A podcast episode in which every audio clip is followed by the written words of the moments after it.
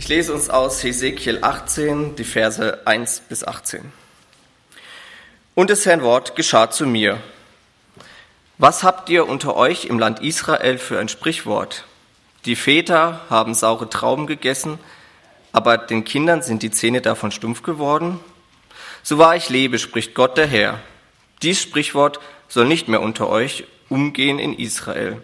Denn siehe, alle Menschen gehören mir. Die Väter gehören mir, so gut wie die Söhne. Jeder, der sündigt, soll sterben.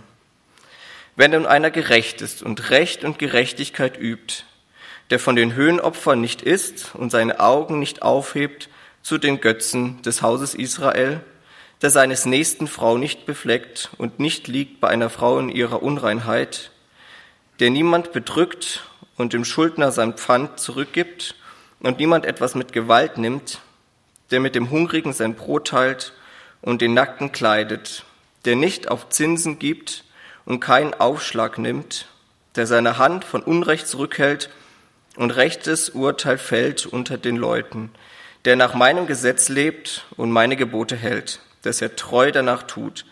Das ist ein Gerechter, der soll das Leben behalten, spricht Gott der Herr. Wenn er aber einen gewalttätigen Sohn zeugt, der Blut vergießt oder einen dieser Sünden tut, während der Vater all das nicht getan hat, wenn er von den Höhenopfern isst und seines nächsten Frau befleckt, die Armen und Elenden bedrückt, mit Gewalt etwas nimmt, das Pfand nicht zurückgibt, seine Augen zu den Götzen aufhebt und Gräuel begeht, auf Zins gibt und einen Aufschlag nimmt, sollte der am Leben bleiben? Er soll nicht leben, sondern weil er alle diese Gräuel getan hat, soll er des Todes sterben. Seine Blutschuld komme über ihn.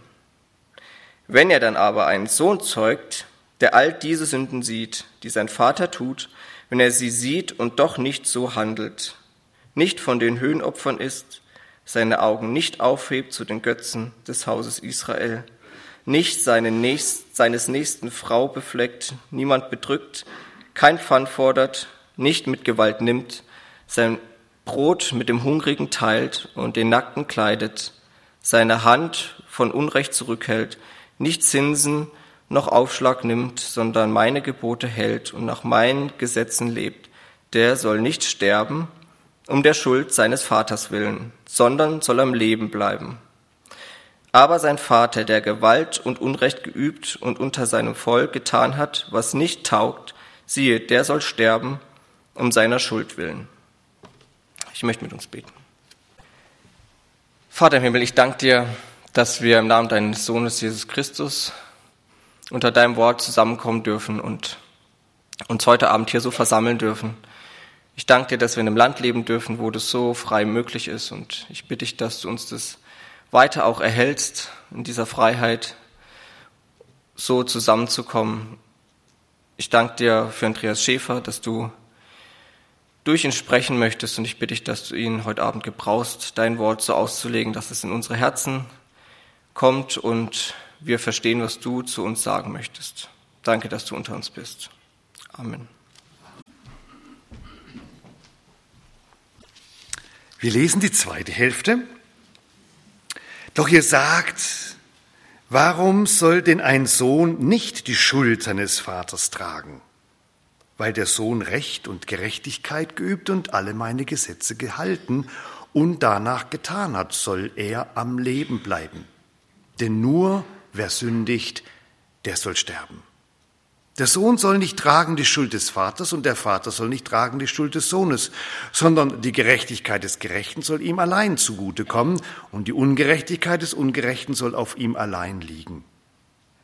Wenn sich aber der Gottlose bekehrt von allen seinen Sünden, die er getan hat, und hält alle meine Gesetze und rübt Recht und Gerechtigkeit, so soll er am Leben bleiben und nicht sterben. Es soll an alle seine Übertretungen, die er begangen hat, nicht gedacht werden sondern er soll am Leben bleiben, um der Gerechtigkeit willen, die er getan hat. Meinst du, dass ich gefallen habe am Tod des Gottlosen, spricht Gott der Herr, und nicht vielmehr daran, dass er sich bekehre von seinen Wegen und am Leben bleibt? Und wenn sich der Gerechte abkehrt von seiner Gerechtigkeit und tut Unrecht und lebt nach allen Gräueln, die der Gottlose tut, sollte der am Leben bleiben? an alle seine Gerechtigkeit, die er getan hat, soll nicht gedacht werden, sondern in seiner Übertretung und Sünde, die er getan hat, soll er sterben. Und doch sagt ihr, der Herr handelt nicht recht. So hört nun ihr vom Hause Israel, handle denn ich Unrecht? Ist es nicht vielmehr so, dass ihr Unrecht handelt? Denn wenn der Gerechte sich abkehrt von seiner Gerechtigkeit und tut Unrecht, so muss er sterben. Um seines Unrechts willen, das er getan hat, muss er sterben. Wenn sich dagegen der Ungerechte abkehrt von seiner Ungerechtigkeit, die er getan hat, und übt nun Recht und Gerechtigkeit, der wird sein Leben erhalten. Denn weil er es gesehen und sich bekehrt hat von allen seinen Übertretungen, die er begangen hat, so soll er leben und nicht sterben. Und doch sprechen die vom Haus Israel, der Herr handelt nicht recht. Sollte ich Unrecht handeln, Haus Israel? Ist es nicht vielmehr so, dass ihr Unrecht handelt? Darum will ich euch richten, ihr vom Haus Israel, einen jeden nach seinem Weg, spricht Gott der Herr. Kehrt um und kehrt euch ab von allen euren Übertretungen, damit ihr nicht durch sie in Schuld fallt. Werft von euch alle eure Übertretungen, die ihr begangen habt, und macht euch ein neues Herz und einen neuen Geist, denn warum wollt ihr sterben, ihr vom Haus Israel? Denn ich habe kein Gefallen am Tod des Sterbenden, spricht Gott der Herr. Darum bekehrt euch so werdet ihr leben. Ein ganz besonderes, zugegeben, ein herausforderndes und ein relativ bekanntes Kapitel im Propheten Hesekiel. Es gibt wahrlich wesentlich unbekanntere Texte in diesem großen Propheten als gerade das 18. Kapitel. Das hat doch einen hohen Bekanntheits, einen relativ hohen Bekanntheitsgrad auch in der Christenheit erreicht. Heute Abend wollen wir fünf Schritte durch diesen Text hindurchgehen. Der erste Gedankengang, wir suchen nach dem Ausgangspunkt, wir suchen nach der Lage, wir steigen ein über dieses berühmte Sprichwort, was da am Anfang von Gott zitiert wird. Es gibt also ein Sprichwort, es gibt eine Redewende, ein geflügeltes Wort, würden wir sagen, mit dem man damals unterwegs war. Die Väter haben saure Trauben gegessen, aber den Kindern sind die Zähne davon stumpf geworden auch für uns heute noch nachvollziehbar und verständlich. Und wir haben in unserem Kontext ähnliche Worte, ähnliche Gedankengänge. Wir würden bei uns vielleicht für den Satz von Hesekiel 18.2 sagen, wir müssen auslöffeln, was die anderen uns eingebrockt haben. Das ist ähnlicher Gedankengang, ähnliche Überlegung. Das heißt, etwas Bescheuertes, Doofes, Schwieriges, Notvolles, für das ich nicht unmittelbar die Verantwortung habe, wird mir zugemutet, andere haben das verursacht, ich bin der, der jetzt in dem Schlamassel drin sitzt. Man kann es eigentlich noch genauer, noch schärfer denken, denn sonst käme Hesekiel 18 gar nicht zustande. Man muss sagen, Gott lässt uns auslöffeln, Gott lässt uns auslöffeln, was uns unsere Väter eingebrockt haben. Und jetzt kommen wir ja auf das, was den Text so besonders macht, nämlich, dass in dieser Redewendung, dass in dieser ganzen Art und Weise, wie hier gesprochen wird in Hesekiel 18, ja etwas äh, Vorwurfsvolles, Trotziges zum Ausdruck gebracht wird, was da ebenso im Umlauf ist in Land Israel, so heißt es. Und jetzt müssen wir ganz kurz überlegen, wie kam es zu dieser eigenartigen, trotzigen Redewendung, zu diesem vorwurfsvollen Satz, der hier so transportiert wird und erinnern uns, wir sind mit Hesekiel und seiner Zeit in einer ganz eigenartigen Phase in der Geschichte Israels gelandet. Das Nordreich ist schon lange, lange weg durch die assyrische Welt. Das Südreich ist durch die babylonische Macht unwahrscheinlich bedrängt und ist inzwischen schon entmächtigt. Ein Teil der Oberschicht ist schon weggeführt worden vom Großkönig Nebukadnezar. Die sind schon im babylonischen Exil. Unter ihnen eben besagter Prophet Hesekiel, der als junger Priester mit vielen anderen der Oberschicht dann eben abtransportiert wurde. Und der Rest der Bevölkerung sitzt noch in einem kleinen Juda, das äh, von Babylon bedrängt wird. Und Jerusalem gibt's auch noch, aber alles nur noch gerade so erlaubt unter der babylonischen Herrschaft. Der Countdown läuft. Nur noch wenige Jahre werden es sein. Dann wird Nebukadnezar mit einer großen Armee Juda überrollen, Jerusalem einnehmen, den Tempel zerstören. Auch die, die jetzt noch in Juda im Südreich sind, in Jerusalem wohnen, auch die werden nun zum größten Teil Teil dann weggeführt werden in das Exil. Aber jetzt sind wir noch in dieser Zeit, wo ein Teil schon in der babylonischen Gefangenschaft sitzt. Ezekiel ist ein gutes Beispiel dafür. Und andere eben den unwahrscheinlichen Niedergang ihres Landes erleben. Und zwar als Strafe Gottes erleben das, was sie da erleben, dass sie im Exil sitzen, das, was sie da erleben, dass Juda bedrängt wird und Jerusalem am Rande einer Katastrophe steht, das ist nicht eben mal so passiert, das ist nicht einfach nur äh, in einer historischen äh, Zufälligkeit geschehen, sondern sie erkennen das zu Recht als ein Gericht, als eine Strafe Gottes. So wurde es auch von den Propheten ihnen deutlich angesagt. Und jetzt ist der klare Gedankengang, was können wir dafür? Was können wir dafür? Das Schlamassel kann so ein, so ein Hesekiel zum Beispiel auch sagen, tut er nicht, aber könnte er. Er ist genau die Generation. Das Schlamassel, was wir jetzt erleben, dass meine ganze Biografie im Eimer ist, dass ich nicht mehr zu Hause leben kann, dass ich meinen Priesterdienst nicht ausüben kann, dass ich dort in der Gefangenschaft hänge, in Babylon leben muss, als Mitte, Mitte 20-Jähriger dorthin geschleppt wurde gegen meinen Willen. Da habe ich überhaupt nichts dazu getan. Das haben meine Vorväter mir eingebaut. Das hat mir Gott eingebrockt. Gott ist schuld an meiner Lage, denn er rechnet mit mir die Schuld der Väter ab.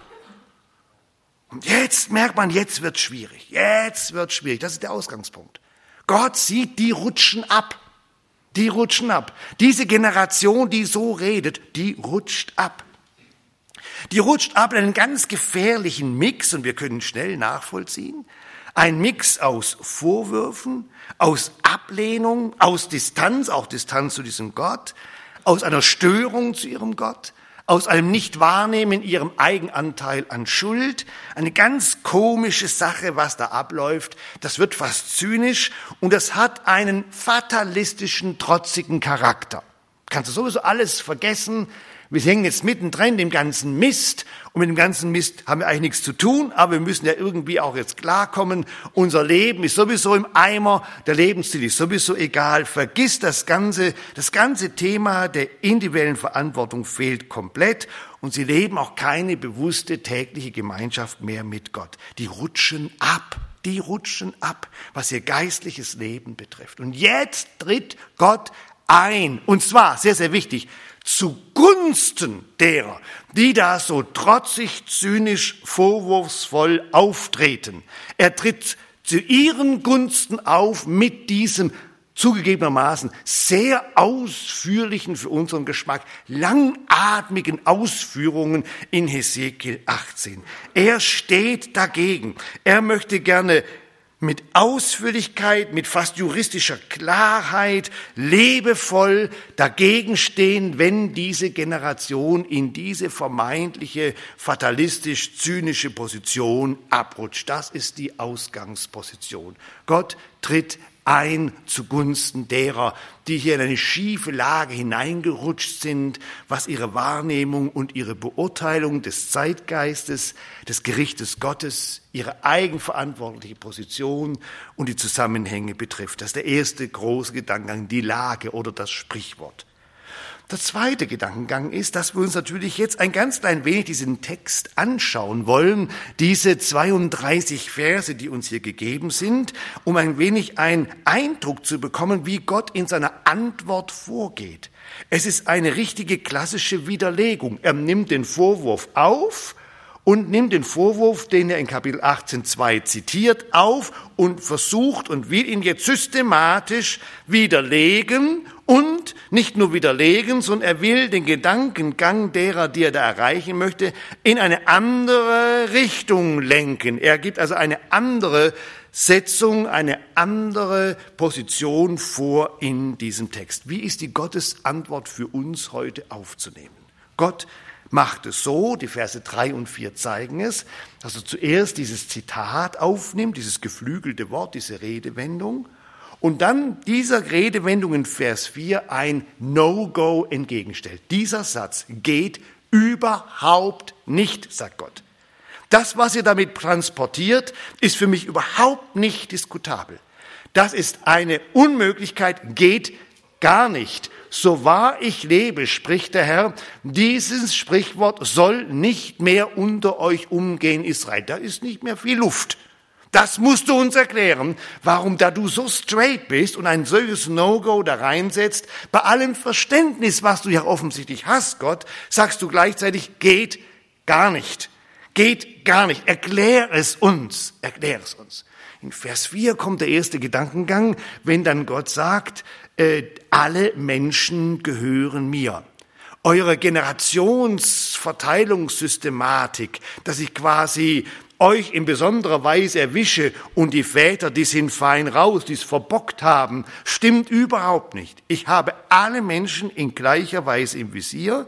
Das, was ihr da denkt, ist eine komplette Fehlleistung, ist ein gedanklicher Irrtum und zeigt letztendlich, und das macht mir besonders Sorge, eure gestörte Beziehung zu mir, zum lebendigen Gott, dass ihr denkt, ich bin einseitig dass ihr denkt, ich bin lastig, dass ihr denkt, ich bin zu euren Ungunsten und lasst die anderen, die Täter, tatsächlich durchlaufen. Wie könnt ihr sowas Schrottiges denken? Geht gar nicht.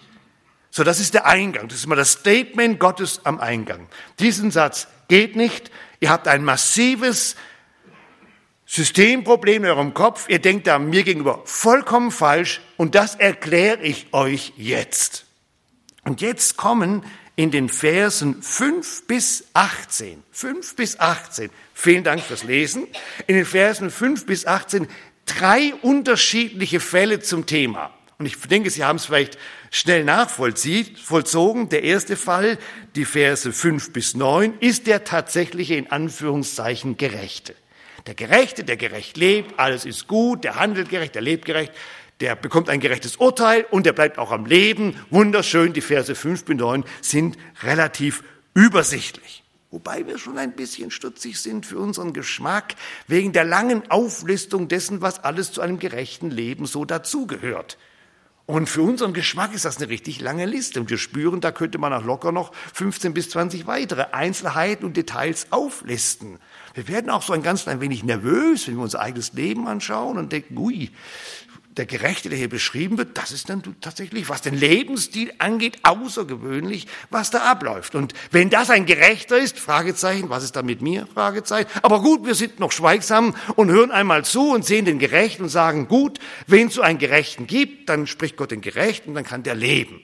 Der zweite Fall in den Versen 10 bis 13 ist der ungerechte Sohn, der aber einen gerechten Vater hat.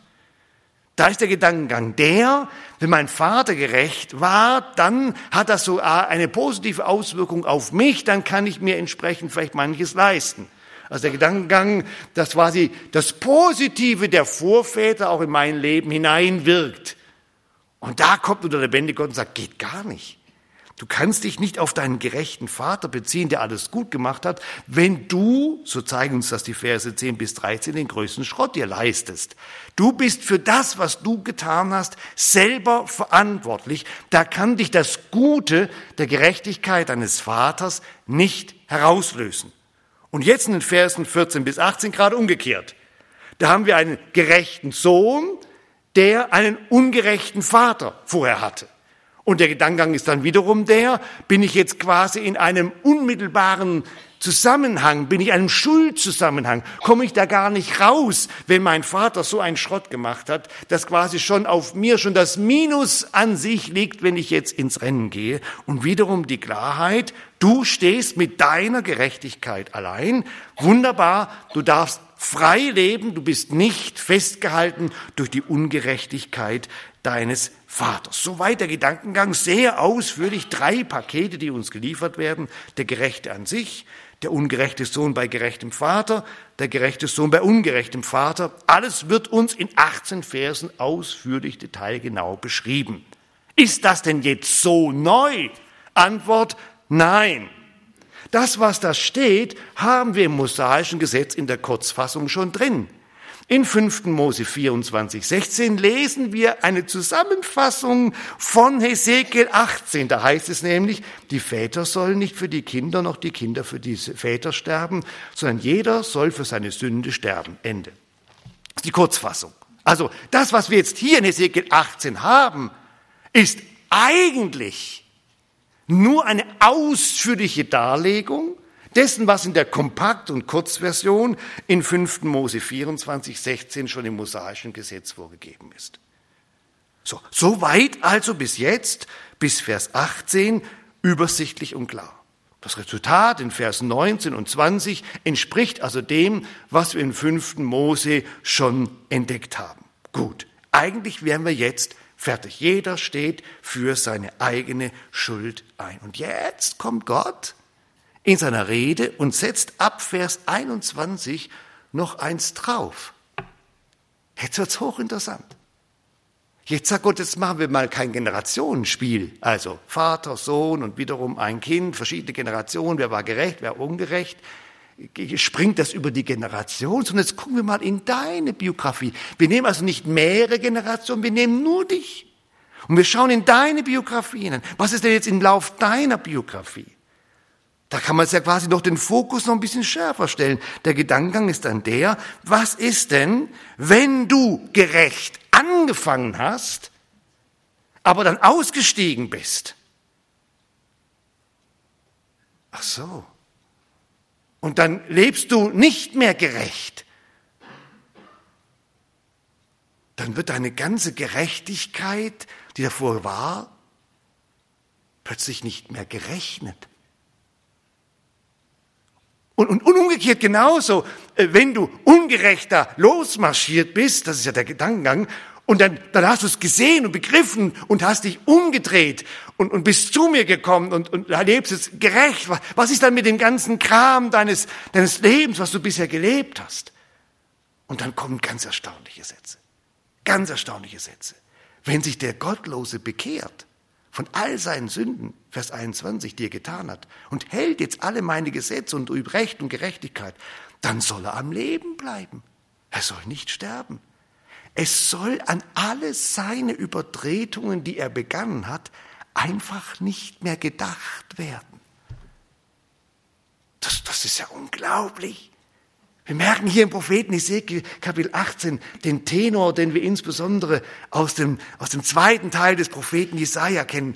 Und auch am Anfang, wenn eure Sünde blutrot ist, Sie wissen diese Formulierungen, ich will deiner Sünden nicht mehr gedenken. Hier auch, seiner Übertretung soll nicht mehr gedacht werden. Er soll am Leben bleiben, um der Gerechtigkeit willen, der getan hat. Und jetzt tun Sie in Vers 23 einen unmittelbaren Blick ins Herzen Gottes. Meinst du, sagt Gott, dass ich gefallen habe am Tod des Gottlosen? Spricht Gott der Herr, und nicht vielmehr daran, dass er sich bekehrt von seinen Wegen und am Leben bleibt? Merkst du denn nicht, worauf es mir eigentlich ankommt, du Mensch, damals in dieser ganz besonderen Generation? Und jetzt genau dieser Passus, den Sie hier sehen, genau dieser Abschnitt, der wird im Propheten Hesekiel fast identisch noch einmal zitiert. Sie können es in aller Ruhe nachlesen. In Kapitel 33 kommt genau dieser Passus in den Versen 10 bis 20 nochmals vor. Der Anfang nicht.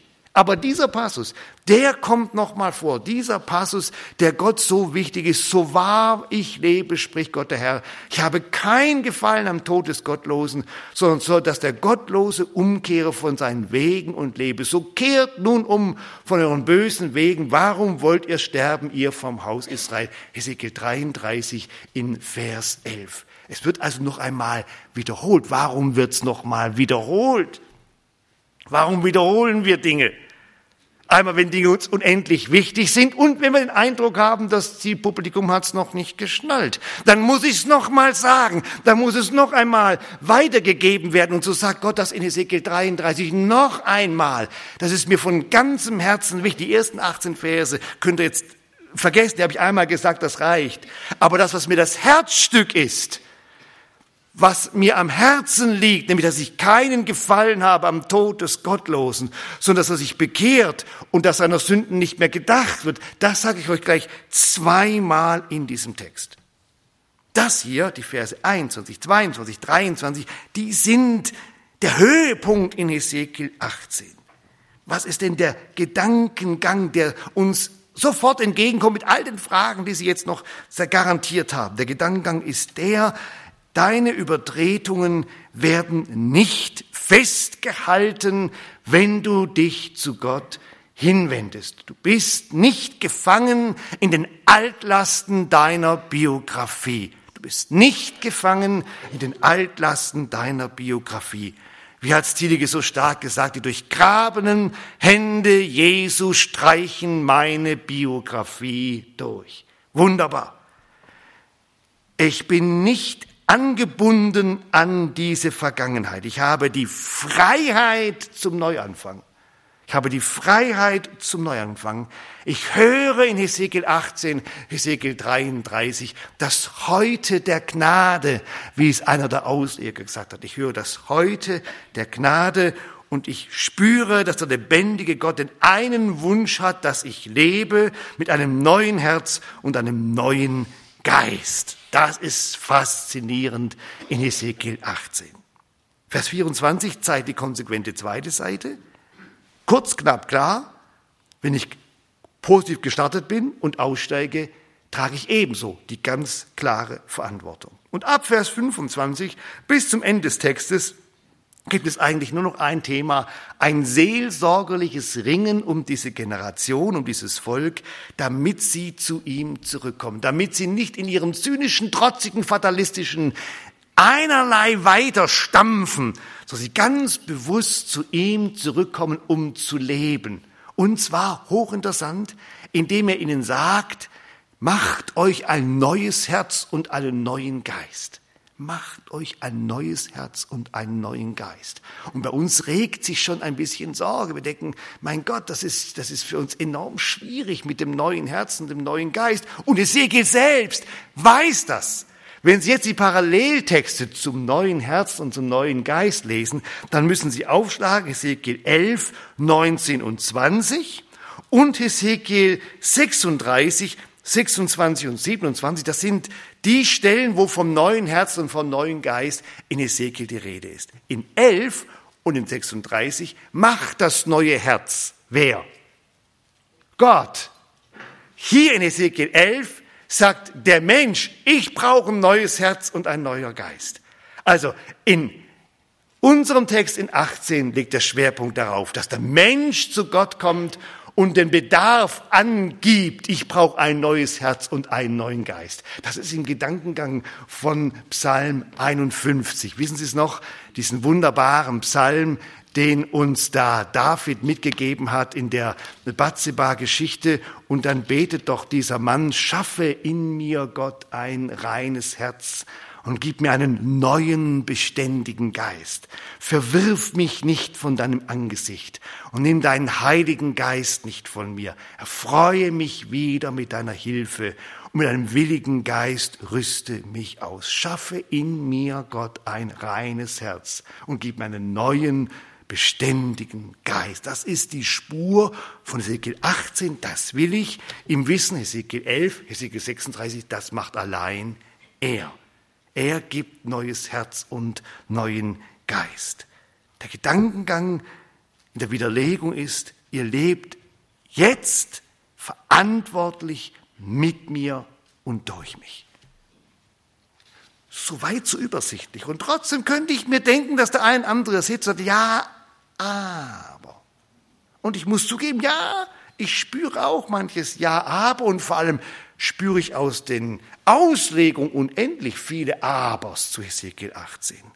Denn gerade bei diesem Hesekiel 18 Text, ich weiß nicht, ob Sie das vielleicht schon ein bisschen mitbekommen haben, haben wir Vorsicht zu üben, denn dieser Text hat, wie soll ich sagen, das Potenzial, dass man das, was da steht, überzeichnet, einseitig verzerrt und dadurch in eine komische, schiefe Ebene reinrutscht. Ich möchte Ihnen das gerne ein ganz klein wenig versuchen zu erläutern, was mit Hesekiel 18 schon passiert ist in den letzten 2000 Jahren und vielleicht auch heute passieren könnte, wenn man in diese Verzeichnungen, Einseitigkeiten und Verzerrungen reinrutscht. Denn im Schwerpunkt ist Hesekiel 18 ja eine Anleitung zum irdischen Leben dieser betroffenen Generation. Wir öffnen natürlich unserem Verständnis Ezekiel 18 zu einem grundsätzlichen Überlegen über Gerechtigkeit und Sterben und Gericht und Leben, ewiges Leben und Annahme allein. Wir machen also schon den Text an sich einer viel größeren Basis, als er eigentlich ursprünglich gedacht ist. Selbst wenn man dem Raum gibt und sagt, ja, der Text bietet die Basis, über das irdische Leben hinaus die Grundsatzfragen zu denken, bietet er doch eine Vielzahl von Möglichkeiten, in einer Einseitigkeit zu landen. Also, wo sind die Chancen auf Einseitigkeit in Hesekiel 18? Weil hier ja von dem selbstverantwortlichen Menschen die Rede ist, ist von manchen dieser Text gebraucht worden. Ja, dann ist ja jetzt endgültig klar, es gibt also keine Vorherbestimmung und es gibt auch keine Erwählung.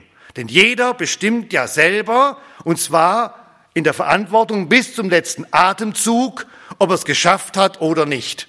Das wäre die Botschaft von Hesekiel 18. Ja? Weg mit allem anderen, was Prädestination, Vorherbestimmung, Erwählungslehre unterschiedlichster Couleur betrifft, sondern hier haben wir es klar dokumentiert. Gott sagt in Hesekiel 18, du Mensch entscheidest, du bestimmst, so wie du es entscheidest, entscheidest du dich für die Gerechtigkeit, dann lebst du und bekommst ein gerechtes Urteil, entscheidest du dich für die Ungerechtigkeit, dann trägst du es, dann wirst du sterben, dann ist das dein Tod. Fertig. Das ist einer der Möglichkeiten, die tatsächlich mit Ezekiel 18 passiert sind. Oder wir haben zum Beispiel eine zweite Gruppe, die sagt, ja, jetzt ist ja endgültig eindeutig, es gibt also diesen berühmten Gedankengang, dass der Mensch gar nicht frei ist, den gibt es nicht, sondern Gott sagte ja deutlich, der Mensch hat diese Freiheit. Er hat absolut, er ist ein freier Mensch und deswegen ist er auch allein verantwortlich in seiner Selbstbestimmung und nichts anderes haben wir zu lehren und weiterzugeben. Der Mensch ist frei. Ja, kann man auch mit Ezekiel 18 machen. Der nächste Gedankengang, der passiert ist, ist, ah, haben wir es gehört? Sei dir nicht zu früh zufrieden Sei nicht zu glücklich mit deinem Heil, denn es könnte ja passieren, dass du im Lauf deines Schlusslebens irgendwie Mist baust und dann, siehe Hesekiel 18, 24, haut's dich raus. Dann wird all deine Gerechtigkeit, die vorher gewesen ist, nicht mehr gedacht. Dein letztes Statement gilt. Verstehen Sie? Wow! klarer Gedankengang, ich sage nur, was gedacht worden ist zu Hesekiel 18, gegen Heilsgewissheit mit starker Betonung der Verantwortlichkeit bis zu ihrem letzten Atemzug. Der nächste Gedankengang war, ah, jetzt haben wir es endlich schriftlich. Das ganze korporative Denken, dass, eine, dass es Zusammenhänge in Familien und Völkern und sonst wie irgendwie gibt, vergiss es.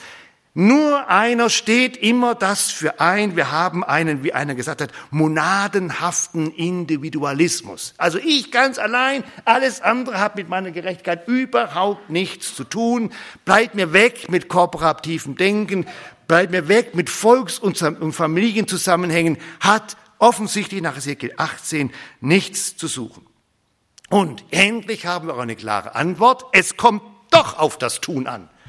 Wow, wie, was für ein Glück für manch einen, der schon immer gedacht hat, das ist ein bisschen zu viel Gnade, ein bisschen zu viel Geschenk. Hier wird eine ganze Faktenliste aufgezählt. Bam, bam, bam, bam, bam. Hast du's drauf? Hak's ab, mach's. Wenn du's drauf hast, bist du drin. Wenn du's nicht drauf hast, bist du raus. Gebt eure ganze Gerechtigkeit Gottes aus dem Römerbrief bitte ab, denn hier haben wir die klare Antwort, Herr Sekel 18. Sie merken schon, wie ich es skizziert habe, aber jetzt merken Sie, wo die Gedankengänge hinmarschiert sind in den letzten 2000 Jahren und bis in die Aktualität. Und das passiert, wenn bei all diesen Wahrheiten, die ja auch Wahrheiten sind, die ich gerade skizziert habe, man sie gegeneinander ausspielt man sie überhöht, verzerrt, man sie einseitig stehen lässt. Denn all das, was da steht, und die Gedankengänge sind ja berechtigt nachvollziehbar. Natürlich gibt's eine Erwählungslehre und natürlich gibt's eine Vorherbestimmung, gibt's unendlich viele Bibelstellen dazu, aber selbstverständlich. Das spricht aber doch nicht gegen das, was hier dann genannt wird. Das heißt, ich muss es parallel und miteinander denken. Natürlich hat der Mensch einen freien Willen und der Mensch hat einen unfreien Willen. Ja, selbstverständlich. Sie können sich nicht einfach entscheiden, wann Sie wollen. Das haut nicht hin. Natürlich können Sie sich jeder entscheiden, wann Sie wollen. Das ist ganz klar. Beide Wahrheiten gelten. Und Sie werden fast verrückt, wenn Sie nicht gelernt haben, die Schriften die Offenbarung miteinander in ihrer Spannungsgeladenheit festzuhalten. Sonst rutschen sie immer in ein einseitiges Wahrnehmen der Offenbarung Gottes ab. Natürlich haben wir eine Heilsgewissheit, aber selbstverständlich. Niemand kann mich aus der Hand Gottes reißen. Ja, aber selbstverständlich. Aber ich habe doch keine dogmatische Heilssicherheit, dass ich dann lebe gegen das Heil, was mir in Christus geschenkt ist, auf gar keinen Fall. Und natürlich gibt es in der Bibel ein korporatives Denken. Ohne korporatives Denken kommen Sie gar nicht durch. Das heißt, dass Sie zu einer Körperschaft gehören und dass die Körperschaft das Plus und das Negative mit Ihnen selbstverständlich teilt. Das können Sie jeden Tag ausprobieren. Sie hängen in Deutschland mit drin, ob Sie wollen oder nicht. Da, da haben Sie an vielen Sachen überhaupt keinen unmittelbaren Zusammenhang, aber Sie sind mit drin. Wenn es gut läuft für dieses Land, sind Sie mit drin im Guten. Läuft schlecht für dieses Land, herzlich willkommen in 23, dann hängen Sie auch mit drin. Das heißt, Sie sind immer mit drin, Sie hängen immer mit drin. Sie sind in Ihrer Familie mit drin, natürlich sind Sie mit drin. Und geistlich gesehen, sowieso ohne kooperatives Denken, verstehen Sie den ganzen Römerbrief nicht. Der Christus ist unser Körperschaftsvorsitzender. Der hat alles für uns getan. Wenn ich zu seiner Körperschaft gehöre, dann ist alles gelaufen. Ohne kooperatives Denken läuft gar nichts. Hebt aber eigenverantwortliches Leben nicht auf. Ich muss beides denken, beides miteinander denken. Und dazu zählt natürlich auch das Thema der geschenkten Gerechtigkeit und der Taten der Gerechtigkeit. Der Mensch, der in Christus Gerechtigkeit geschenkt bekommen hat, ist ja genau der, denken Sie an Galaterbrief, der in der Liebe jetzt tätig ist. Nö, alles schleifen lässt. Nein, eben nicht. Sondern die Liebe Christi drängt uns jetzt genau das, was er uns geschenkt hat, in der geschenkten Gerechtigkeit, in diesen Taten unseren Weg auch zu gehen. Also Sie merken, das Potenzial von Ezekiel 18, das sollten wir skizzieren, damit wir da klar die Gefahrenpunkte sehen und jetzt miteinander überlegen in einem vierten Schritt, was ist denn das, was für Ezekiel und seine Generation jetzt seelsorgerlich, geistlich der Zuspruch ist, den Gott dieser Generation gibt. Und das ist jetzt im Kristall erkennbar, kristallklar. Jetzt darfst du mit deinem Gott und für dein Gott dein Leben verantwortlich unter Gottes Ja leben. Das ist die Botschaft an ein Hesekiel und seine Generation. Ja, es gibt natürlich einen kooperativen Zusammenhang, dass du jetzt in Babylon hängst. Ja. Und ja, Hesekiel, dafür kannst du unmittelbar nichts. Richtig. Du hängst in der Kooperation des Volkes Israel mit drin. Korrekt. Hebt aber nicht auf, dass du jetzt dein Leben mit einem Ja Gottes eigenverantwortlich richtig gut leben kannst und leben darfst. Verlass dich nicht auf deine guten oder schlechten Vorväter, Geh du deine Spur in der unmittelbaren Gemeinschaft mit dir, erbitte dir von mir ein neues Herz und einen neuen Geist, das gebe ich dir gern, und dann kannst du mit mir leben, denn das will ich. Das ist der Gedankengang. Übersichtlich, klar, seelsorglich hilfreich, und dann kommen die aus ihrem zynischen, gottlosen, trotzigen, fatalistischen Verhalten endlich raus. Bleibt als fünfter abschließender Schritt, was machen jetzt Sie und ich damit? Denn wir dürfen doch Ezekiel 18 natürlich neutestamentlich profilieren. Und natürlich können Sie Ezekiel 18 als einen evangelistischen Aufruf sehen, dass der Mensch eigenverantwortlich zum lebendigen Gott kommen kann. Natürlich können Sie das sehen, wie immer und immer wieder im neutestamentlichen Kontext Menschen aufgefordert wurden, sich Gott zuzuwenden, sich von ihm retten zu lassen, ein neues Herz, einen neuen Geist erbitten. Wir haben natürlich diesen Satz aus der Apostelgeschichte Kapitel 16. Glaube an den Herrn Jesus, so wirst du und dein Haus gerettet. Das ist Hesekiel 18 auf Neuen Testament. Alles richtig. Aber abgesehen vom missionarisch-evangelistischen Ruf entdecken wir hier doch für uns sehr klare Profilierungen. Eine der wichtigen Profilierungen für den Römerbrief kurz sowieso klar erkennbar ist, die Sünde ist nicht ohne Folgen. Die Sünde ist ein No-Go bei Gott. Ganz eindeutig. Wer sündigt, der, der stirbt. Und wir erinnern uns an den Schluss im Römerbrief im sechsten Kapitel. Der Sünde sollt ist der Tod. Ganz eindeutig. Da wird nicht rumgeredet. Da kommen Sie von Ezekiel 18 unmittelbar in den Römerbrief. Ganz klar. Das heißt, ich muss aus der Sünde raus. Ich muss aus der Sünde raus. Und ich habe nur einen Weg, dass ich aus der Sünde rausgehe dass meiner Übertretungen nicht mehr gedacht wird, wie es hier Ezekiel 18 heißt. Ich muss raus, dass meiner Übertretungen nicht mehr gedacht wird. Sonst wird meiner Übertretung gedacht vor dem Gericht Gottes. Und dann bin ich durch. Dann bin ich dem Gericht anheimgefallen. Ich muss da raus. Ich muss aus dem Sündenzusammenhang raus. Und es gibt einen einzigen, der mich aus dem Sündenzusammenhang herausholt. Damit sind wir jetzt neutestamentlich in der Erfüllung von Hesekiel 18. Dass Gott in Hesekiel 18 sagen kann, ich will deine Übertretungen nicht mehr gedenken, kann er sagen aus der Perspektive von Hesekiel 18 im Vorgriff auf das Neue Testament und das Kreuzesgeschehen. Und wir stehen 2000 Jahre später da und gucken zurück auf das Kreuzesgeschehen und sagen, das ist der Ort, das ist der Ort, wo ich rauskomme aus der Sünde, wo ich rauskomme aus den Übertretungen, wo ich das weiß, wenn wir unsere Sünden bekennen, so ist er treu und gerecht, dass er uns die Sünde vergibt und reinigt uns von aller Ungerechtigkeit. Und dann stehen wir durchschnittliche Leutchen da in geschenkter Gerechtigkeit, in Heiligkeit, mit den weißen Kleidern, von denen die Offenbarung spricht und treten vor unseren Gott. Und wenn wir heute Abend miteinander das Vorrecht haben, Abendmahl zu feiern, dann tun wir nichts anderes, als unserem Gott in Jesus Christus genau dafür zu danken, dass wir aus dem Sündenzusammenhang herauskommen durften durch das Blut von Jesus Christus, dass unserer Übertretungen nicht mehr gedacht wird. Das muss ich wissen fürs Leben und fürs Sterben. Das muss ich wissen, dass meiner Übertretungen nicht mehr gedacht wird, weil ich bei Jesus angekommen bin und bei seinem Blut und bei seiner Gerechtigkeit. Und wenn wir miteinander das Abendmahl feiern, kriegen sie das durch Jesus, ihren gekreuzigten und auferstandenen Herrn, neu zugesprochen. Das gilt für sie, das gilt für mich. Damit bin ich auch mittendrin, aber in dem, was das Herz meines Gottes ist. Das Herz meines Gottes ist nicht die Freude und den Spaß, den Gottlosen mal soeben abzuziehen, sondern das Herz unseres Gottes ist, dass der Gottlose sich bekehre, dass er lebe. Und damit das passiert, dafür hat er doch alles getan.